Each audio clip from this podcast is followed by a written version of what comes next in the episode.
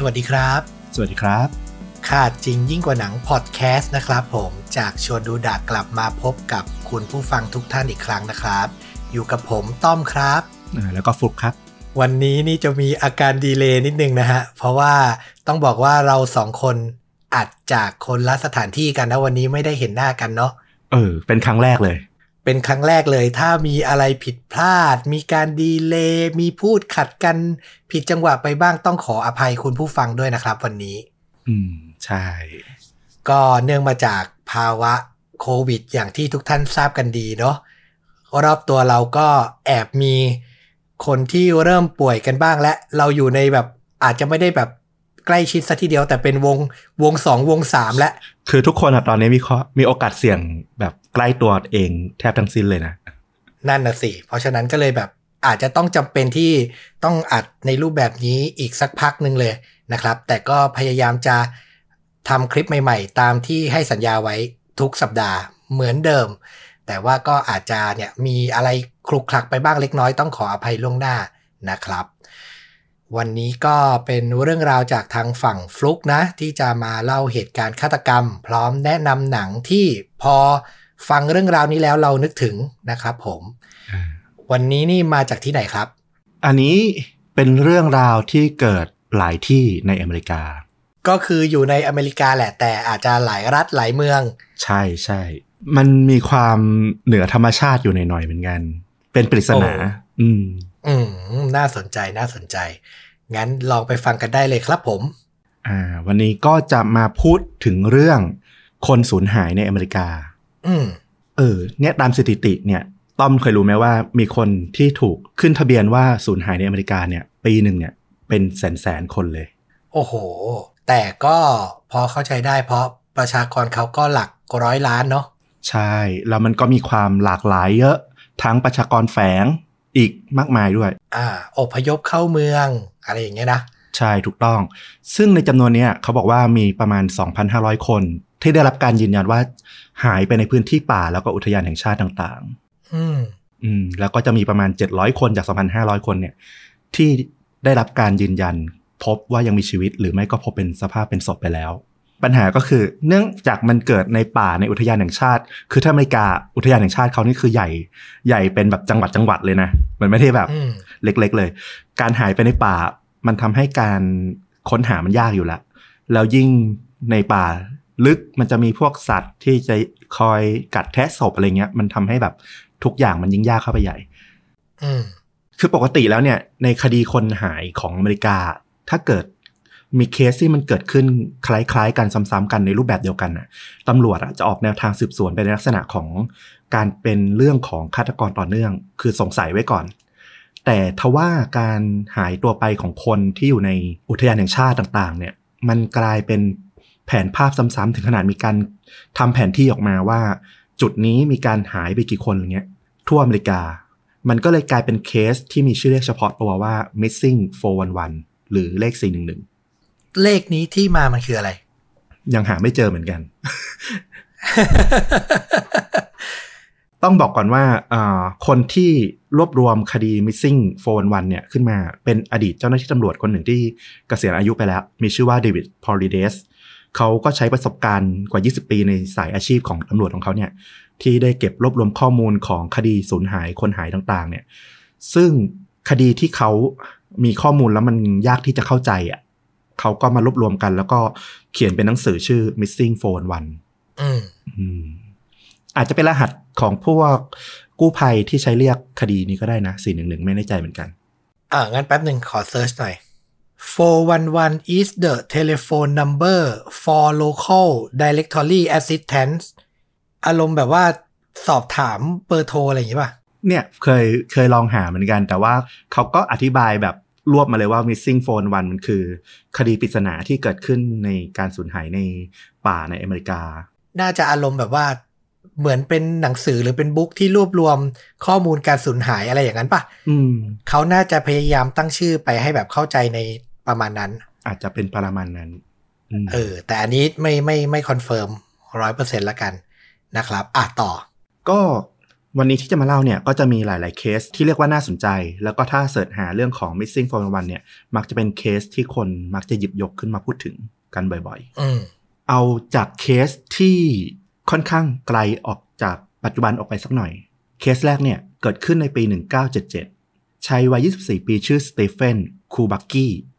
เขากำลังเล่นสกีหิมะใกล้กับทะเลสาบมิชิแกนอยู่ อันเนี้ยเขาไปเล่นอยู่คนเดียว เขาตั้งใจว่าเขาจะไปให้ถึงใกล้ๆ ตรงทะเลสาบมิชิแกน แล้วก็จะหยุดพัก พอมาถึงตรงที่ที่พักใกล้ๆกับทะเลสาบเนี่ยเขาก็ถอดอุปกรณ์สกีออกแล้วก็ทำการนั่งพัก ปรากฏว่า พอเขาลุกขึ้นมาเนี่ย เส้นทางที่เขาเดินมาตอนแรกเล่นสกีมาตอนแรกอะ่ะ มันหายไปหมดละ มันกลายเป็นหิมะ เวิงว้างโล่งๆขาวๆไป ไม่มีร่องรอยของการเดินการสกีมาเลยโอ้แสดงว่าหิมะตกหนักมากเหรอ ไม่ตอนที่เขาเล่นอะหิมะ ไม่ได้มีการตกแล้ว มันคือวันที่อากาศแจ่มใสแต่ว่ามันมีหิมะตกมาก่อนหน้านั้น จนกลายเป็นภูเขาหิมะที่เล่นสกีได้เนื้อออกลมออกใช่ไหมอืม แต่พอเขายืนขึ้นอะปรากฏว่าทุกอย่างมันกลายเป็นขาวโพลนแล้วก็แบบ มันคือเรื่องประหลาดอะที่เขาแบบก็ไม่เข้าใจตัวเอง เขากลายเป็นคนหลงทางขึ้นมาฉับพลันเลย เออ เขาก็รู้สึกว่า เออเขาอะเหนื่อยลงเรื่อยๆ จากการที่พยายามหาทาง ย้อนกลับไปตามทางเดิม เพื่อหาเส้นทางที่จะเดินทางกลับไปเมืองได้ เขาเริ่มสวดมนต์แล้วก็เผลอวูบหลับไป แค่วูบหลับไปแล้วเพียงเหมือนกับพริบตา ที่เขาเล่านะพอเขาลืมตามาหิมะหายไปหมดแล้ว เฮ้ย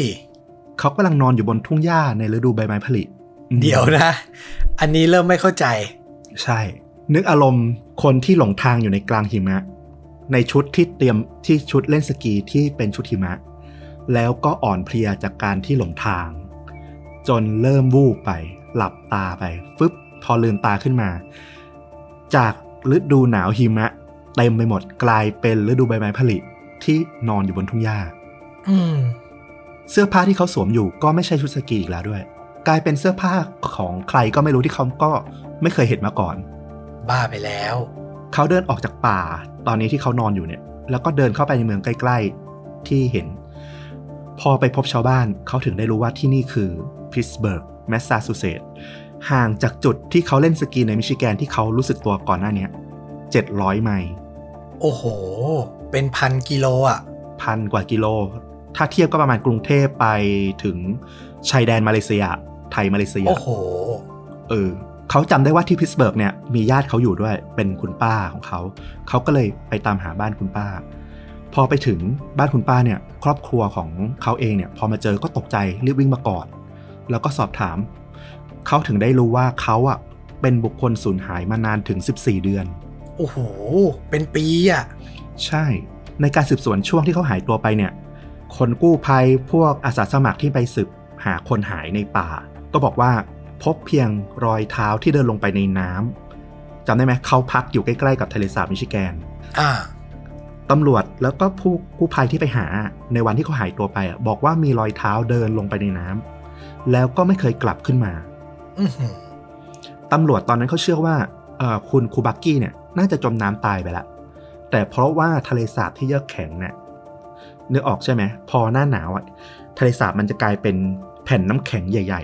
อ่า นึกออกๆทำให้รอยเท้าที่จากตรงพื้นที่เป็นหิมะไปถึงตรงแผ่นน้ำแข็งอะมันหาไม่ได้ว่า มันไปโผล่ที่ไหนอีก แต่คือรอบๆทะเลสาบเขาก็ไม่เห็น ไม่พบเจอรอยเท้าที่จะเดินขึ้นมาจากตัวน้ำแข็งอีกเลย แล้วก็สันนิษฐานไว้ว่าน่าจะผลุตกลงไปในแผ่นน้ำแข็งแล้วก็น่าจะจมน้ำตายไปแล้วอ่าอันนี้คือตอนตำรวจสันนิษฐาน ก็ปรากฏว่าเคสของคุณคูบากี้เนี่ย ที่เขาอยู่ดีก็กลับมา เจออยู่อีก700ไมล์แล้วก็หายไปถึง14เดือนเนี่ย กลายเป็นกรณีศึกษาเรื่อง ภาวะความจำเสื่อมชั่วขณะอืม คือทางนักวิชาการเชื่อว่าเขาน่าจะเกิดภาวะความจำเสื่อม แบบชั่วขณะ นึกอารมณ์ออกใช่ไหมคืออยู่ในหิมะ แล้วก็ความจำเสื่อมแล้วก็ได้เดินไปไหนไม่รู้เป็นคนอื่นไปอยู่14เดือน อยู่ดีๆ วันหนึ่งก็ความจำกลับคืนมาจำตัวเองได้ หมายความว่าเขาไม่ได้สลบไปแป๊บเดียวอย่างที่เขาบอกว่าเขารู้สึกแต่จริง ๆ อะเขาเดินแบบคนความจำเสื่อมไปเป็นปีอย่างเงี้ยเหรอใช่ โอ้โห อันเนี้ยคือนักวิชาการเชื่ออย่างนั้น แล้วก็เป็นเคสศึกษาในเรื่องของภาวะความจำเสื่อมชั่วขณะ แต่จุดที่มันไม่สามารถเข้าใจได้คืออะไรรู้ป่ะอืม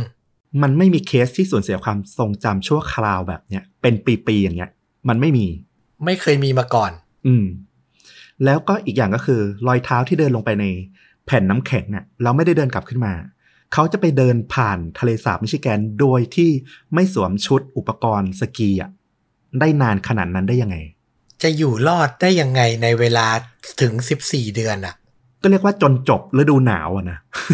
นั่นน่ะสิ แค่ให้อยู่รอดให้ถึงสัปดาห์ ให้พ้นจากความหนาวเหน็บอะก็ยากแล้วอะใช่ แสดงว่าเรื่องราวของเขาระหว่างนั้นมันแบบเป็นอะไรที่แบบลึกลับและน่าสงสัยมากนะใช่ คุณครูบักกี้เนี่ยเขาไม่ได้เชื่อคำอธิบายเรื่องความภาวะความจำเสื่อมนะ เขาเชื่อว่า น่าจะมีปรากฏการณ์ประหลาดอะไรเกิดขึ้นกับเขา เป็นออกแนวเหมือน การข้ามมิติข้ามเวลา อันนี้คือสิ่งที่เขาเชื่อ เพราะว่าวันที่เขากลับมาสภาพร่างกายหรืออะไรทุกอย่างของเขา มันก็ปกติด้วยถูกไหม ถูกต้อง เออ เอาจริง ๆ ฟังมุมมองหรือแนวคิดสองแนวนี้แล้วอะเชื่อทางฝั่งคุณครูบักกี้เนี่ยมากกว่าอีกนะอืมเพราะมันมีส่วนที่อธิบายไม่ได้อยู่เหมือนกันไง เยอะมาก หรือไม่อีกทางหนึ่งเลยก็คือเขาโกหกอะ อ่าใช่ก็เป็นไปได้ อืมแต่ต้องบอกว่าคำโกหกของเขาเนี่ย คือเขาสนใจเคสของตัวเองมากว่ามันเกิดอะไรขึ้นกับตัวเอง ในช่วง 14 เดือนนั้นน่ะเขาไปศึกษาจนจบปริญญาเอกด้านจิตวิทยาเลยนะ เรื่องประสาทวิทยา เออ เพื่อแบบอยากรู้ว่าเกิดอะไรขึ้นกับตัวเอง โอ้โห ตอนนั้นเขาอายุเท่าไหร่โทษทีอ่า ตอนที่เขาสูญหายไปเขาอายุ 24 ปี โอ้งั้นจะบอกว่าเขาโกหกก็กันไรอยู่แล้วล่ะ เออ คือแบบ คนที่มันมีเขาเรียกว่าอะไรแรงจูงใจในการค้นหาคำตอบได้มากขนาดเนี้ยใช่ ก็แสดงว่ามันก็น่าจะเกิดอะไรที่แบบกับเขาที่เขาอธิบายไม่ได้จริง ๆอะนะอืม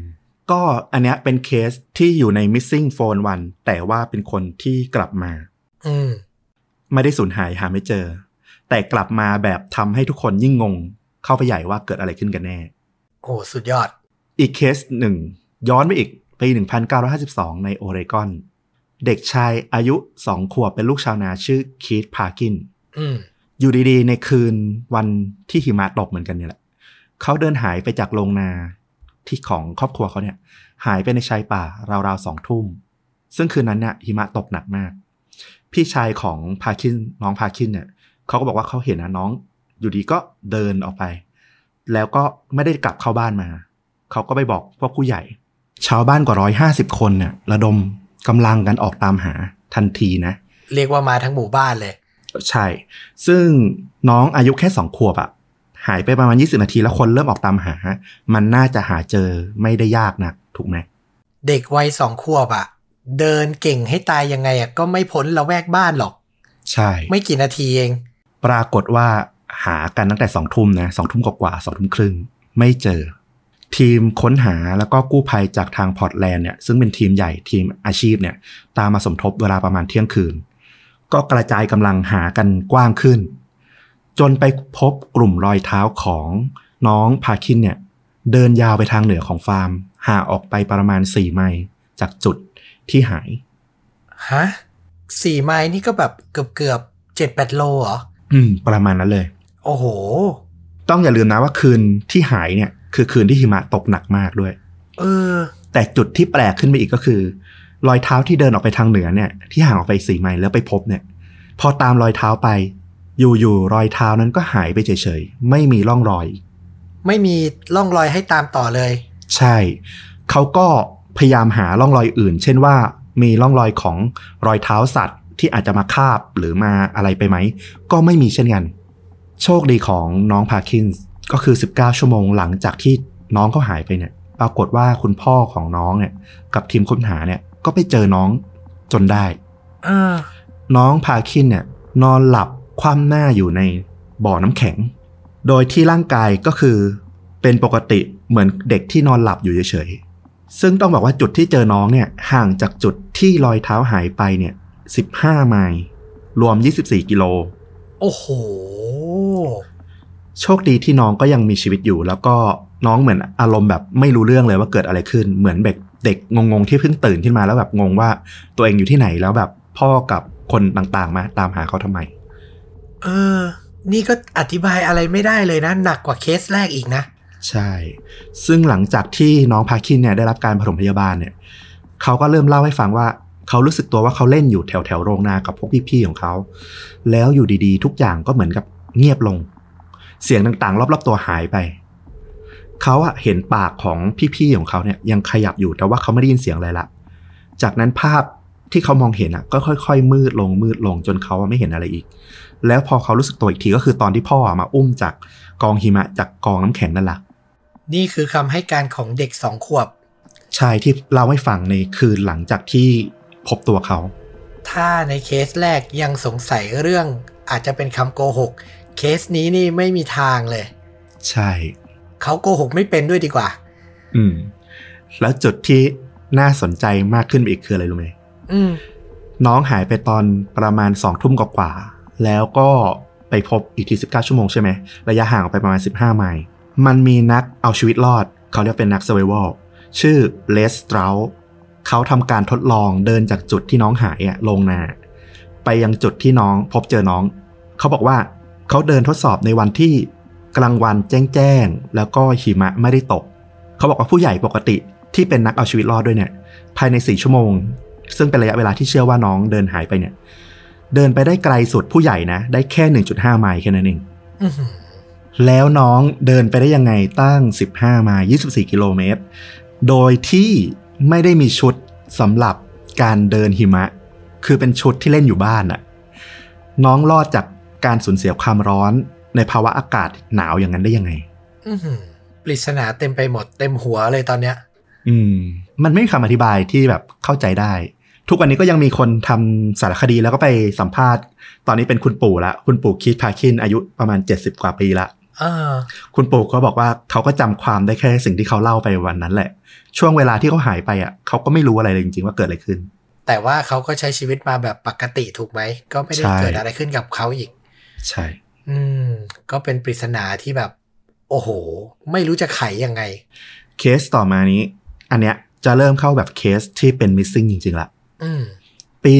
1981 มีชายสองคนออกทริปสั้นๆ ไปในป่าสงวนแห่งชาติไพร์ที่รัฐโคโลราโด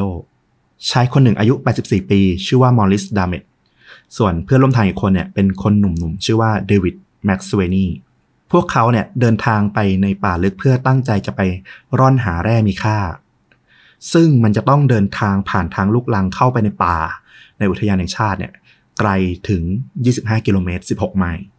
อืมเพื่อไปยังจุดที่ชาวพื้นเมืองโบราณเนี่ย เรียกว่า Devil Head ศีรษะปีศาจโอ้ชื่อน่ากลัวมาก คือชคนพื้นเมืองเชื่อว่าดินแดนตรงนั้นน่ะ มีวิญญาณร้ายหลอกหลอนอยู่อืมแล้วก็ไม่ ไม่อยู่ตั้งถิ่นฐานตรงนั้น มอริสเป็นคนสูงวัยใช่ไหม84ปีเนี่ยเขามีปัญหาที่หัวเข่า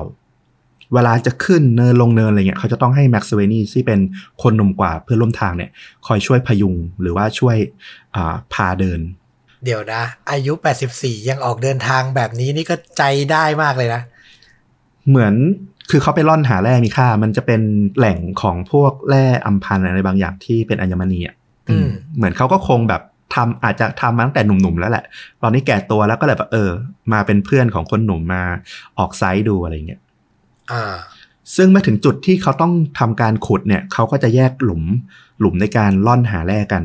ต่างคนต่างหา ซึ่งหลุมจุดไซต์ที่เขาขุดหาแร่เนี่ย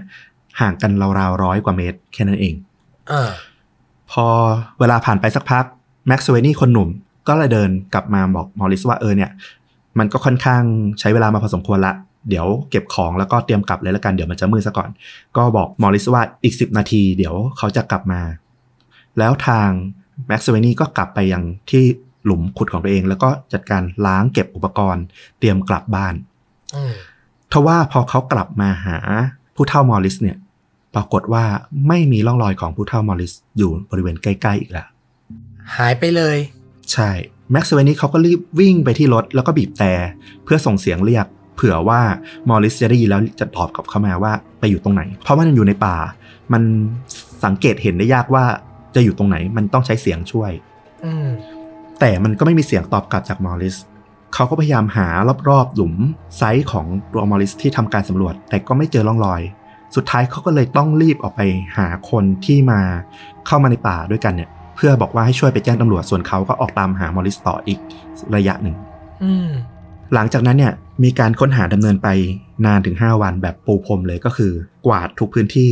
ที่อยู่ใกล้ๆแต่ก็ไม่มีใครพบร่องรอยของมอริสอีกเลย เดี๋ยวนะ คือคลาดสายตากันแค่แป๊บเดียวเลย 10 นาทีระยะห่างประมาณ 100 เมตร ถ้าเกิดมีเรื่องไม่ดีหรือเกิดเรื่องอันตรายอะไรเกิดขึ้นกับมอริส ถ้ามีเสียงดังสักนิดยังไงก็ยังรู้อืม ระยะร้อยเมตรยังไงเราก็เห็นกันแล้วก็ได้ยินเสียงกันแน่ๆอะแต่เขาเหมือนกับอันตรธานไปเฉยๆ จุดที่น่าสงสัยขึ้นไปอีกก็คืออย่างที่บอกคุณมอริสเนี่ยเขาเป็นชายวัยเป็นสิบสี่ปีที่มีปัญหาหัวเข่าเขาจะไปเดินขึ้นเหินอะไรตามนงตามเนินเนี่ยเป็นไปไม่ได้เลย ที่จะไปได้ไกลกว่านั้น อืมแต่การค้นหาแบบปูพรมกว้างไปถึง5วัน ก็ไม่พบแม้แต่ร่องรอยของมอริส เหมือนเขาหายไปเฉย แต่อันเนี้ยมันก็คือเหมือนแบบอยู่ในป่าลึกนิดนึงใช่ถูกไหมๆใช่ก็คือมีกิ่งไม้มีต้นไม้ปกคลุมคลึ้มอยู่อืมการค้นหาก็น่าจะเป็นไปแบบลำบากนิดนึงเหมือนกัน ใช่ แต่ก็นั่นแหละอย่างที่บอกว่าโดยสภาพของมอริสอะมันไม่ควรจะเดินถ้าเขาเดินออกไปเองอะนะมันก็ไม่น่าจะได้ไกลอืมเคสต่อมาเนี่ยเป็นการสูญหายไปของเด็กอายุ 10 ขวบในปี 1958 ชื่อว่าน้องบ๊อบบี้บ๊อบบี้บิซัส บ๊อบบี้เนี่ยเป็นเด็กพิการทางการได้ยิน คือเขาต้องใส่เครื่องช่วยฟังอยู่ตลอดเวลาอืมวันหนึ่งในช่วง summer อะที่ฝรั่งเขาก็จะพาเด็กไปออกแคมป์ต่างๆ อาจจะในอุทยานแห่งชาตินู่นนี่นั่นอะไรเงี้ย พ่อแม่ของบ๊อบบี้ก็เช่นกัน เขาก็พาน้องบ๊อบบี้เนี่ยไป summer camp ที่ขอบของเทือกเขาล็อกกี้โคโลราโด เดี๋ยวนะ ไอ้เครื่องมือช่วยฟังที่บอกเนี่ยมันคือทำให้เขาพอได้ยินอยู่บ้างถูกไหม ใช่ถูกต้อง อ่าโอเค เวลาเราประมาณ6โมงเย็นของวันนั้น ครูประจำแคมป์อะประจำค่ายอะเขาก็ได้ไปตามบ๊อบบี้ให้กลับมาจากการตกปลาที่ลำธารใกล้ๆที่พักอืมเพื่อไปเริ่มมื้อเย็นกับเด็กคนอื่นๆที่มาร่วมค่าย ครูเขาก็บอกว่านี่คือครูเล่าเขาบอกว่าเขาก็เดินนำน้องบ๊อบบี้อยู่ห่างๆก็คือยังได้ยินเสียงน้องบ๊อบบี้เดินย่ำกิ่งไม้ย่ำใบไม้แห้งตามหลังมาติดๆแต่ระหว่างที่เดินเดินๆอยู่อยู่ดีๆก็เสียงก็เงียบไป พอคุณครูหันกลับไปดูเนี่ย คือน้องบ๊อบบี้หายไปละ หายไปเลยเหรอ ใช่ทั้งๆที่เสียงเนี่ยเดินตามหลังอยู่แบบใกล้ ๆ มาตลอดนะ แล้วอยู่ดีพอเสียงหายปั๊บหันกลับไปก็คือ ไม่มีน้องบ๊อบบี้อยู่ในเส้นทางเดินตรงนั้นละเออ เหมือนมันหายไปเฉยๆอะ่ะ การค้นหาเนี่ยเริ่มต้นตั้งแต่ 30 นาที หลังจากที่คุณครูบอกว่าน้องบ๊อบบี้ได้หายไป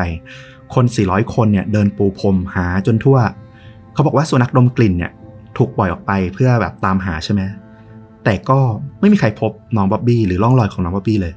ตลอด 9 วันหลังจากนั้น โอ้โห เหตุการณ์มันน่าสนใจขึ้นมาตรงที่ว่าหลังจากนั้นราวๆหนึ่งปี ครูประจำค่ายเนี่ยบอกว่าเขาได้ไปพบเครื่องช่วยฟังของน้องบ๊อบบี้แล้วก็เสื้อผ้าห่างออกไปประมาณ 600 เมตร สูงขึ้นไปบนแนวภูเขาเป็นแนวผา ห่างจากจุดไหนจุดที่น้องหายตัวไปอะเหรอ ห่างจากจุดที่เป็นทางลาบอืมเดินขึ้นไปบนภูเขาประมาณ 600 เมตร โอ้โห ซึ่งเขาบอกว่าจริง ๆ แล้วอะจุดที่ไปเจอเนี่ย พวกกู้ภัยพวกต่าง ๆ เนี่ย เคยตามหามาแล้วประมาณ 3 รอบ แต่ก็ไม่เคยเจอ แต่ผ่านไปปีหนึ่งเนี่ย อยู่ดีๆ ครูก็กลับไปเจอ ใช่ซะอย่างนั้น แล้วมันก็เป็นจุดที่เด็กอายุ 10 ขวบไม่น่าจะปีนขึ้นไปอยู่ตรงนั้นได้ด้วย คือเขาบอกว่าจุดที่ไปเจอเอ่อเครื่องช่วยฟังของบ๊อบบี้แล้วก็เสื้อผ้าของน้องที่แบบขาดวินเนี่ยนักปีนเขาพี่เป็นผู้ใหญ่เนี่ยยังต้องใช้อุปกรณ์ครบมือเนี่ย เดินทางถึง2วันถึงจะไปจุดนั้นได้อือหือปริศนาอีกแล้ว แต่ถ้ามองอีกมุมก็เป็นไปได้ว่าอาจจะเป็นคุณครูหรือเปล่าอ่าเพราะเขาเป็นคนเดียวที่ให้ข้อมูลว่าได้ยินเสียงน้องเดินตามหลัง แล้วก็หายไปเฉยคือเป็นพยานคนเดียวที่เห็นน้อง เป็นคนสุดท้ายที่อยู่กับน้อง คุณครูนี่แหละ คือตัวการหรือเปล่าๆอันนี้ไม่มีคำตอบ เพราะว่าอย่างที่บอกว่าหลังจากนั้น 30 นาทีเนี่ยมันมีคนกว่า 400 คน แล้วยังมีสุนัขตามดมกลิ่นอีก ถ้าคุณครูจะเอาน้องไปซ่อนในสภาพมีชีวิตหรือไม่มีชีวิตเนี่ย มันก็ยากมากจริงๆเหมือนกันนะ ที่จะแบบซ่อนได้นานขนาดนั้น อืม แต่ก็ยังพอจะมีทฤษฎีที่อธิบายได้ ใช่เออแต่เคสก่อนหน้านี้สองสามเคสนี่คือ นึกเหตุผลไม่ออก โดยเฉพาะเคสน้องสองขวบเนี่ย นึกไม่ออกจริง ๆ ว่ามันจะเป็นอะไรได้ งั้นไปดูเคสต่อไปเป็นเด็กเหมือนกันปีอ่าหนึ่งเก้าเก้าเก้าน้องชื่อจาริตอัตาเดโร คนนี้เนี่ยเป็นลูกชายของคนที่ทำรีสอร์ทอยู่ในอุทยานแห่งชาติอืมวันหนึ่งเนี่ยก็มีกลุ่มพวกคริสเตียนมาทัศนศึกษาที่แนวป่านี่แหละ แล้วก็มาพักที่รีสอร์ทของคุณพ่อของน้องจาริต คราวเนี้ยเขาก็เห็นน้องจาริตเป็นเด็กน่ารักเลย เขาก็ชวนน้องจาริตอะออกพาไปเที่ยวใกล้ๆ แล้วปรากฏว่าระหว่างที่พาไปเที่ยวขาจะกลับเนี่ย บังเอิญไปเห็นป้าย เส้นทางการเดินป่า อืมเขาก็เลยตัดสินใจพาน้องจาริตไปเดินป่า เพราะว่ามันมีช่องอ่ามันมีทางธรรมชาติที่เขาจัดเตรียมไว้ให้สำหรับในการเดินอยู่ละ เดี๋ยวนะ พ่อแม่ก็ไม่ขออนุญาตเหรอ อารมณ์นึกออกไหมเวลาไปไปรีสอร์ทในป่าอะไรเงี้ยแล้วแบบไปเจอลูกของเจ้าของแบบเอ้ยน่ารักวิ่งเล่นอะไรอย่างนี้หน่อยแล้วมาตีสนิทกับเราอะไรเงี้ยเขาก็เลยพาเด็กพาไปเที่ยว ก็คิดว่าเด็กแบบคุ้นชินกับสภาพแวดล้อมนี้อยู่แล้วอะไรอย่างนั้น เหมือนเป็นไกด์เป็นไกด์ให้อะไรอย่างเงี้ยอ่าอาจจะคิดเป็นอย่างนั้น เหมือนเวลาเราไปเที่ยวดอยแล้วเราเจอเด็กดอยเราก็รู้สึกว่าเขาก็จะเป็นแบบอารมณ์ไกด์เด็กนำเที่ยวได้อะไรอย่างนั้น ใช่ อืมก็เขาก็ไปเดินป่ากันนี่แหละ น้องจาเรตเขาก็วิ่งนำออกไป ปรากฏว่าตามคำให้การของกลุ่มคริสเตียนนี่นะเขาบอกว่าน้องจาริตอะวิ่งนำออกไปจนพ้นโค้ง ห่างกันประมาณ5วินาที พอเขาเดินพ้นโค้งไปปรากฏว่าน้องจาริตหายไปละอือหืออันนี้หนักเลย มีพยานอื่นๆ คนเดินป่ากลุ่มอื่น บอกว่าในวันที่น้องจาริตหายตัวไปอะเขาพบเด็กชาย เดินอยู่ตามลำพังอะอ่า แต่ คนเดินป่ากลุ่มนั้นอะบอกว่าเขาคิดว่าน่าจะมีพ่อแม่อยู่ใกล้ๆน้องคนนี้ก็เลยไม่ได้คิดอะไร แต่นั่นก็คือพยานบุคคลที่เห็นน้องจริตที่ยังมีชีวิตอยู่เป็นครั้งสุดท้ายอืมปรากฏว่าเขาก็ใช้เจ้าหน้าที่ทั้งภาครัฐและเอกชนเลยนะ กว่า 600 คน ช่วยกันเดินหาแบบปูพรมออกไป ในระยะรัศมี 7 ไมล์เลยอือหือหน้าแปลกตรงที่ว่าเขาใช้สุนัขดมกลิ่นกว่า 30 ตัวนะในการแกะรอย แต่ปรากฏว่าพวกสุนัขเนี่ย ก็ดมกลิ่นแล้วก็วนอยู่ตรงแค่จุดที่น้องจาริตหายตัวไป มันเหมือนแบบน้องหายไปเฉยๆอะหายจากจุดนั้นไปเฉยๆอะแล้วมันก็ไม่มีร่องรอยในการที่จะเดินไปตรงอื่น คือกลิ่นมันอยู่แค่บริเวณนั้นน่ะสุนัขมันไม่ใช่สามารถขยายวงไปมากกว่านั้นได้แล้ว ใช่ ก็เป็นเรื่องแปลกมาก อืมจุดที่แบบทำให้เรื่องนี้ยิ่งแบบเป็นปริศนาขึ้นไปอีกก็คือ น้องหายไปปี 1999 ปี 2003 มีนักปีนเขาสองคน ไปพบกระดูกกรามพร้อมฟันน้ำนม บนหน้าผาบริเวณหุบเขาแห่งหนึ่ง ในโคโลราโด สูงขึ้นไปราวๆ 170 เมตร นอกจากนี้ในจุดที่พบกระดูกกรามพร้อมฟันน้ำนมเนี่ยเขาบอกว่ายังพบเสื้อผ้าในสภาพที่สมบูรณ์ ถูกถอดกลับด้านวางเอาไว้ใกล้ๆด้วยอือหือมีการมาสอบถามแล้วก็ยืนยันว่าเสื้อผ้าเนี่ยคือของน้องจาริตในวันที่หายไปจริง ๆ ตอนนั้นน้องอายุ3ขวบ หายไป 4 ปีละมาเจอเสื้อผ้าในสภาพสมบูรณ์ และที่น่าแปลกก็คือรองเท้าของน้องเนี่ยที่อยู่เจอใกล้ ๆ กันเนี่ยมีสภาพที่ใหม่ จนแปลกใจว่ามันถูกทิ้งอยู่ในธรรมชาติ 4 ปีอะแล้วมันจะแบบสภาพนี้ได้จริง ๆ เหรอ โอ้โห ลึกลับดำมืด วันนี้นี่เต็มไปด้วยความลึกลับดำมืด เต็มไปหมดเลย อืม เขาบอกว่าเสื้อผ้าของน้องจาเรตที่พบเนี่ย คือ ชิ้นส่วนของกระดูกเนี่ยก็อยู่ในสภาพสมบูรณ์นะเสื้อผ้าก็อยู่ในสภาพสมบูรณ์ดังนั้นข้อสันนิษฐานว่าน้องเดินเดินๆแล้วไปเจอพวกสิงโตภูเขา หรือว่าสัตว์ร้ายอะไรเงี้ยทำร้ายเนี่ยเป็นไปไม่ได้ เพราะว่ามันไม่มีคราบเลือดอยู่บนเสื้อผ้าเลย และน้องขึ้นไปอยู่บนนั้นได้ยังไง และสาเหตุการเสียชีวิตของน้องคืออะไร ใช่ก็อธิบายไม่ได้ เพราะว่าสภาพศพมันเจอแต่เศษโครงกระดูกละอืม เศษชิ้นส่วนกระดูกที่มันก็ไม่ได้สมบูรณ์มากด้วย แต่ว่ามันก็ไม่ได้มีร่องรอยการถูกทำร้ายอะไรถูกไหม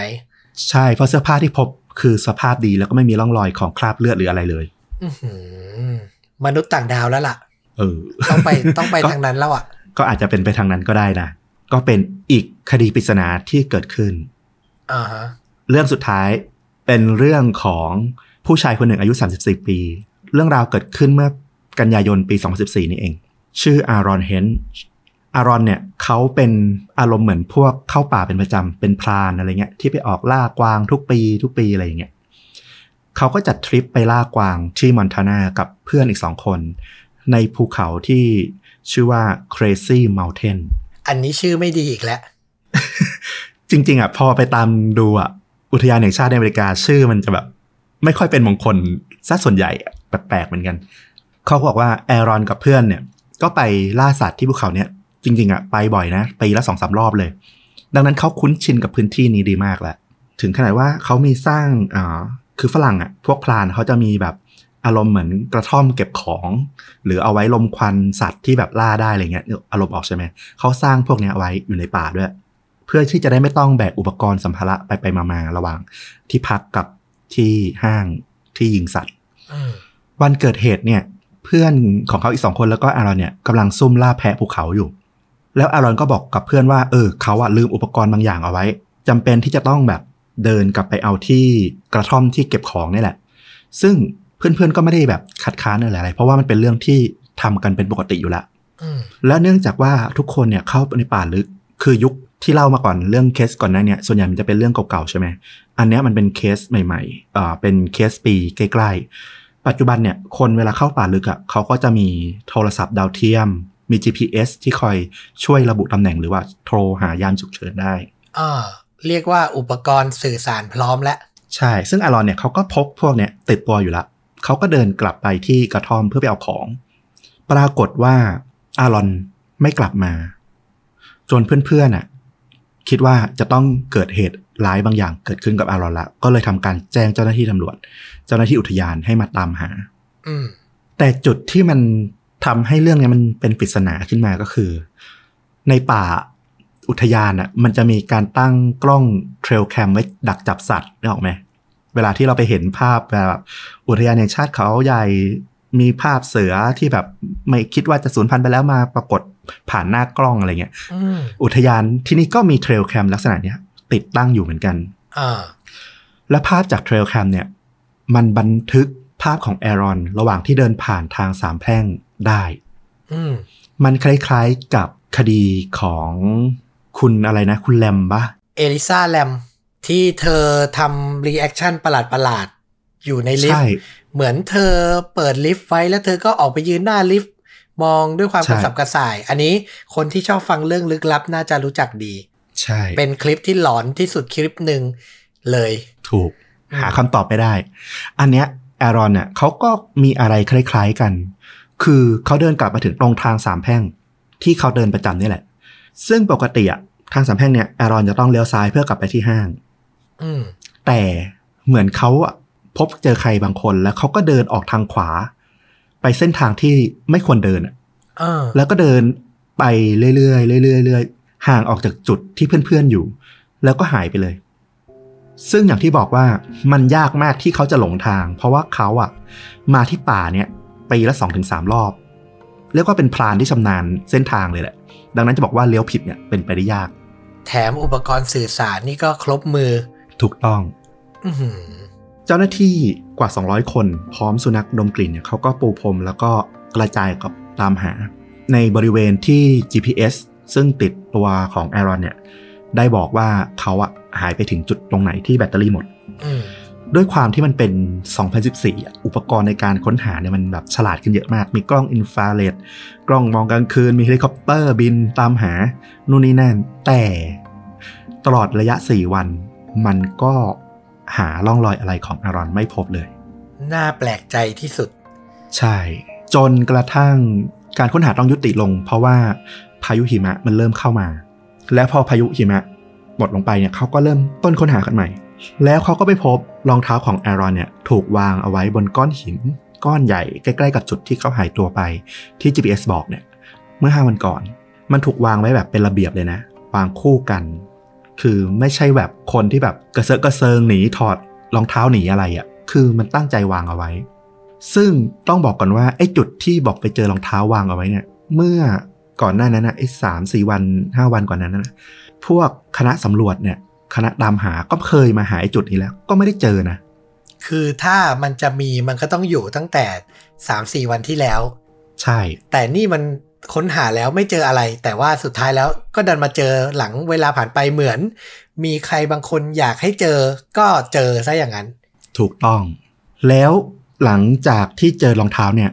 ปรากฏว่าพอห่างออกไปสี่ไมล์ ก็ไปเจอปืนของอารอนเนี่ยถูกวางพิงไว้กับต้นไม้ริมริมริมลำธารอีกอืมคืออาจจะเป็นไปได้แต่มันก็ค่อนข้างยาก ในสภาวะอากาศที่ค่อนข้างหนาว แล้วอารอนถอดรองเท้าวางเอาไว้ แล้วเขาเดินเท้าเปล่าไปสี่ไมล์เพื่อไปวางปืนไว้ ตรงริมลำธาร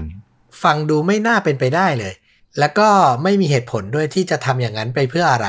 ถูกต้องอืมก็คือพบ เจอแค่รองเท้าปืนอุปกรณ์ แต่ว่าไม่เจอพบอารอนเขาหายไป จนกระทั่งการค้นหาผ่านไป 12 วันก็จำเป็นต้องยุติลงอืม10เดือนหลังจากที่เกิดเหตุแอรอนหายไปเนี่ย มีชาวนาในพื้นที่ที่อยู่ใกล้ๆป่าเนี่ย ก็โทรไปแจ้งตำรวจบอกว่า ได้พบโครงกระดูกมนุษย์ กองเอาไว้ที่เนินดินเตี้ยๆบริเวณชายป่าอืมจากการตรวจสอบก็อย่างที่น่าจะคิดเดากันได้แหละว่าโค รงกระดูกที่ว่าเนี่ยก็คืออารอนเฮนจ์คือสองสามคดีหลังที่เล่ามาเนี่ยมีจุดร่วมเหมือนกัน คือผ่านไปประมาณปีหนึ่งหรือหลักหลาย ๆ เดือนอะแล้วก็มาพบเจอโครงกระดูกอืมมันก็เลยเป็นอะไรที่ลึกลับดำมืดมาก ๆ มันไม่มีข้อสันนิษฐานอะไรจากใครเลยใช่ปะมันก็มีสองแนวทางในเรื่องของ missing 411 คือทางหนึ่งก็บอกว่าคุณตำรวจที่รวบรวมเรื่องเนี้ย คุณเดวิดพอลิเดสเนี่ยเขาเป็นคนที่แบบเข้าไปในคลุกคลีในแต่ละเคสในพื้นที่ไปรวบรวมข้อมูล แต่ว่ามีคนตั้งสงสัยว่าเขาพยายามหาข้อมูลมาเพื่อให้มันดูน่าเป็นปริศนาเพื่อมาเขียนหนังสือหรือเปล่า อืม อันนี้คือคนตั้งข้อสงสัย ใช่ แต่อีกฝั่งหนึ่งอะ คนที่เขาเชื่อเรื่องเนี้ยก็มี มันมีหลายคนมาก ๆ ที่มาเล่าประสบการณ์ในป่าที่แปลกอืมๆ อย่างมีพี่สาวของผู้ชายคนหนึ่งที่หายตัวไปใน missing 411เนี่ยแหละเขาบอกว่า เธออะก็เดินป่าก่อนที่หน้าที่น้องชายจะหายเนี่ย เธอก็เคยประสบเหตุการณ์ประหลาดคือเดินเดินๆอยู่แล้ว อยู่ดีๆ ทุกอย่างมันเงียบอืมไม่มีเสียงนก ไม่มีเสียงใบไม้ ไม่มีเสียงอะไรทั้งสิ้น ทุกอย่างเงียบลงแบบ เหมือนป่ามันหยุดแล้วจ้องมองมาที่เราอะเธอรู้สึกแบบปวดหัวมากสั่นประสาทมากว่ามันเกิดอะไรขึ้น แล้วพยายามวิ่ง หาทางกลับบ้าน โชคดีที่ว่าเธอไปถึงบ้าน แล้วก็เจอผู้คนอะไรเงี้ย ทุกอย่างก็กลับมาแบบปกติ ซึ่งต้องบอกว่าเคสที่มันเกิดขึ้นใน missing phone วันหลายๆเคสที่มีพยานกลับมาเล่าให้ฟัง มันจะเกิดอะไรคล้าย ๆกัน เช่น เรื่องของความเงียบของป่าที่อยู่ดีก็เงียบลงแบบกะทันหัน แบบไม่มีสาเหตุอืมจริง ๆอะ missing phone วันอะเขาบอกว่าคุณเดวิดพอลิเดสตำรวจที่รวบรวมข้อมูลอะถ้าตัวหนังสือเขาอะ เขาก็ไม่ได้ไกด์ไปในทาง mystery นะเขาก็อืมแค่บอกว่า หลักฐานที่พบในคดีเนี้ยคืออะไรอะไรอะไรเมนอะไรบ้างแค่นั้นเอง แต่ว่าด้วยความที่หลักฐานมันขัดแย้ง ดูน่าสงสัยอะคนมันก็เลยแบบเชื่อมโยงไปในเรื่องของความเหนือธรรมชาติโดยอัตโนมัติ หนังสือเนี่ยเน้นนำเสนอข้อเท็จจริงนั่นแหละ ใช่ รวมเคสรวมหลักฐานที่เขารวบรวมมา เพราะคนทำหนังสือก็เป็นตำรวจเก่า ใช่ แต่นั่นแหละเนี่ยขนาดเราฟังแค่สี่ห้าเรื่องเรายังอดคิดไปเรื่องลึกลับไม่ได้อะก็ลึกลับดำมืดต่อไป จนกว่าวิทยาศาสตร์จะหาคำตอบได้ หรืออาจจะไม่มีวันนั้นที่วิทยาศาสตร์หาคำตอบได้ด้วยซ้ำจริงๆก็คิดจนกระทั่งมาถึงคดี 2014 ที่แบบอุปกรณ์ค่อนข้างเยอะค่อนข้างครบครัน แต่ก็ยังไม่สามารถหาคำตอบให้กับเคสของ อารอนได้ แล้วก็ทุกปีเนี่ยต้องบอกว่ายังมีเคสประหลาดๆ ใน Missing 411เนี่ยเกิดขึ้นมาเรื่อยๆ ตลอดทุกปีอืเรียกว่าวันนี้เป็นอีกหนึ่งรสชาติของชวนดูดะนะ ไม่เคยทำแบบนี้มาก่อน คือเป็นเคสที่แบบเหมือนยังปิดไม่ลงอะ่ะ เหมือนนำเสนอข้อมูลให้แบบว่าช่วยกันลองคิด กันดูว่ามันจะเป็นแบบไหนได้บ้าง ใครคิดอะไรออกแลกเปลี่ยนกันสนุกสนุกๆนะ ไม่จำเป็นต้องมีเหตุผลรองรับถูกต้องร้อยเปอร์เซ็นหรอกแต่ลองมาถกกันดู ใช่เออถกกันในฐานะที่แบบชอบเรื่องลึกลับเหมือนกันเนาะว่า เออ มันมีทางเป็นทางไหนได้บ้างอะไรอย่างเงี้ยนะครับ แลกเปลี่ยนกันได้เดี๋ยวรออ่านคอมเมนต์เลยเนี่ย อ่า น่าสนใจอาจจะมีบางคนมีประสบการณ์ที่น่าสนใจเกี่ยวกับการเดินป่าบ้างก็ได้ อ่าใช่ พูดไปนึกนึกขึ้นมาได้เรื่องหนึ่งอืมส่วนตัวนะ เคยเคยมีประสบการณ์อะไรคล้ายๆ อย่างเงี้ยอ่าครั้งหนึ่งเหมือนกัน โอ้เคยด้วยเหรอ แต่มันไม่ได้แบบดูน่ากลัวขนาดนี้ เออ คือตอนนั้นไปอุทยานแห่งชาติ แห่งหนึ่งแล้วกันที่บ้าน คือเป็นบ้านพักที่อยู่บนสันเขื่อน จริง ๆ ดูแบบไม่ได้อยู่ในป่าขนาดนั้นหรอก แต่ว่าด้วยความที่มันอยู่ในกลางอุทยานแห่งชาติเนี่ยก็คืออยู่ในพื้นที่ป่าอยู่ดี แต่แค่ความรู้สึกเราอะมันไม่ได้ป่าอืมก็ระหว่างที่แบบญาติญาติๆเขาก็แบบเตรียมทำเอาของทหารเย็นอะไรกันเงี้ย เราก็แบบเดินออกไป ตรงที่ลานจอดรถซึ่งมันไม่มีไฟ เดินไปโทรศัพท์หรืออะไรสักอย่างจำไม่ได้ละ ก็ห่างจากพวกคนออกมา พอสมควรมืดๆก็นั่งอยู่ตรงขอบ ขอบที่กั้นถนนเนี่ยที่เป็นเหล็กอะอืมก็นั่งแล้วอยู่ดีๆ มันก็รู้สึกแบบทุกอย่างมันคือคุยโทรศัพท์เสร็จแล้วแหละรู้สึกว่าทุกอย่างมันอยู่ดีมันเงียบอืมยังเห็นแบบบ้านที่ญาติกำลังทำอะไรเงี้ย ยังเห็นคนเดินอะไรเงี้ยยังเห็นอยู่นะ แต่ว่าตรงที่อยู่มันมืด แล้วก็รู้สึกมันเงียบ แล้วมันอยู่ดีก็ตึ้ง มันไม่ได้เป็นเสียงแบบดังนะ แต่มันตึ้งเหมือนในกล้องอยู่ในหัว ตึ้ง แล้วหัวมันปวดมึนไปหมดนะเออไอ้ตึ้งที่ว่าเนี่ย มือที่จับไอ้ราวเหล็กที่กั้นถนนเนี่ย รู้สึกถึงการสั่นได้เลยนะ มันเหมือนกับมีใครมาทุบแรงๆอยู่ห่างๆแล้วมันสั่นมาตามราวเหล็กอะมาถึงตัวเราอะเออแต่มันก้องก้องอยู่ในหัวมึนอยู่ในหัว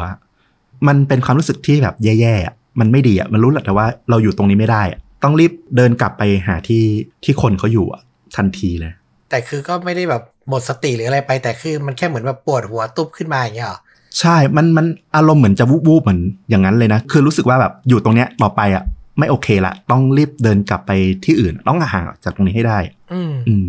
ซึ่งก็ไม่รู้เหมือนกันว่ามันคืออะไรเหมือนกัน อาจจะเป็นเรโซแนนซ์เสียงอะไรสั่นพ้องพอดีแล้วทำให้ปวดหัวหรือเปล่าอะอันนี้ก็มองแบบวิทยาศาสตร์นะ แต่อีกทางหนึ่งก็ มันก็อาจจะเป็นเรื่องของความเชื่อของคนที่แบบว่า เออ เวลาเข้าป่งเข้าป่าลึกอะไรเงี้ยบางทีมันต้องขอเจ้าที่เจ้าทางเจ้าป่าเจ้าเขา มันก็มีความเชื่อนั้นเหมือนกัน เพราะว่าจุดที่บ้านพักอุทยานที่เขาสร้างแล้วไปอยู่วันนั้นเนี่ยเอ่อเดิมทีมันก็เป็นภูเขาที่คนพื้นที่เชื่อว่าเป็นภูเขาศักดิ์สิทธิ์เหมือนกันอืมอืมสุดท้ายแล้วบทสรุปของพอดแคสต์ตอนนี้ก็คือ ป่าก็ยังเป็นสถานที่ลึกลับ และรอการค้นหาคำตอบของหลาย ๆ สิ่งอยู่เหมือนเดิม ถูกต้อง มนุษย์อาจจะบอกว่าเราค้นเรามีดาวเทียม เราค้นหาเราเห็นทุกตารางนิ้วบนโลกนี้แล้ว แต่เปล่าเรายังไม่ได้ไปเจาะลึกยังไม่ได้ลงไปสัมผัสมันด้วยตัวเองอะปริศนามันก็ยังคงมืดดำอยู่อย่างนั้นแหละ อย่าคิดว่าเรารู้จักทุกอย่างอะอย่าประมาทนั่นแหละดีที่สุด ไม่ว่ามันจะคืออะไรก็ตาม อืมถูกต้องนะครับสำหรับหนังถ้ามีแนะนำ จริง ๆ ก็มีหลายเรื่องที่ให้ฟีลคล้าย ๆ กันอย่างเรื่อง b l a i r Witch Project ที่เคยพูดถึงกันไปแล้วอืมนั่นก็อารมณ์ประมาณหายไปในป่าได้เหมือนกัน แล้วก็มีหนังรัสเซียอีกเรื่องหนึ่ง ถ้าพูดถึงภูเขาหิมะ ชื่อเรื่องว่า Devil Pass ภาษารัสเซียชื่อ The The Yarov Pass อืมจริง ๆ เป็นหนังที่เอามาจากเรื่องจริงเหมือนกัน เป็นเรื่องปริศนาในรัสเซียเหมือนกันที่แบบ เกิดขึ้นตั้งแต่ปี 1959 แล้วแบบคนหายไปในภูเขาหิมะแล้วไปเจอก็พบแต่ศพที่กระจัดกระจายแล้วก็หาคำตอบไม่ได้แบบว่า มีร่องรอยพยายามกรีดหนีออกมาจากเต็นท์มั่ง ถอดเสื้อผ้านอนตายทั้งทั้งๆที่แบบหนาวจะตายอยู่แล้ว แต่ถอดเสื้อผ้าอะไรเงี้ยก็มีร่องรอยที่แปลกประหลาดแหละสารพัดเขาก็เอามาทำเป็นหนัง แต่เป็นแนวแบบแฟนตาซีเลยก็คือเป็นตีไปเรื่องของสัตว์ประหลาดหรืออะไรเงี้ยก็ไปลองหาดูกันได้อ่าเออ ถ้าหนังไทยแนะนำเรื่องหนึ่ง อาจจะบางคนเคยดู อาจจะบางคนลืมไปละ แต่มันก็ได้มูดของความเป็นป่าแบบเมืองไทย ลึกลับแบบเมืองไทย คือเรื่องนางไม้ของพี่เป็นเอกรัตนเรืองอ๋อ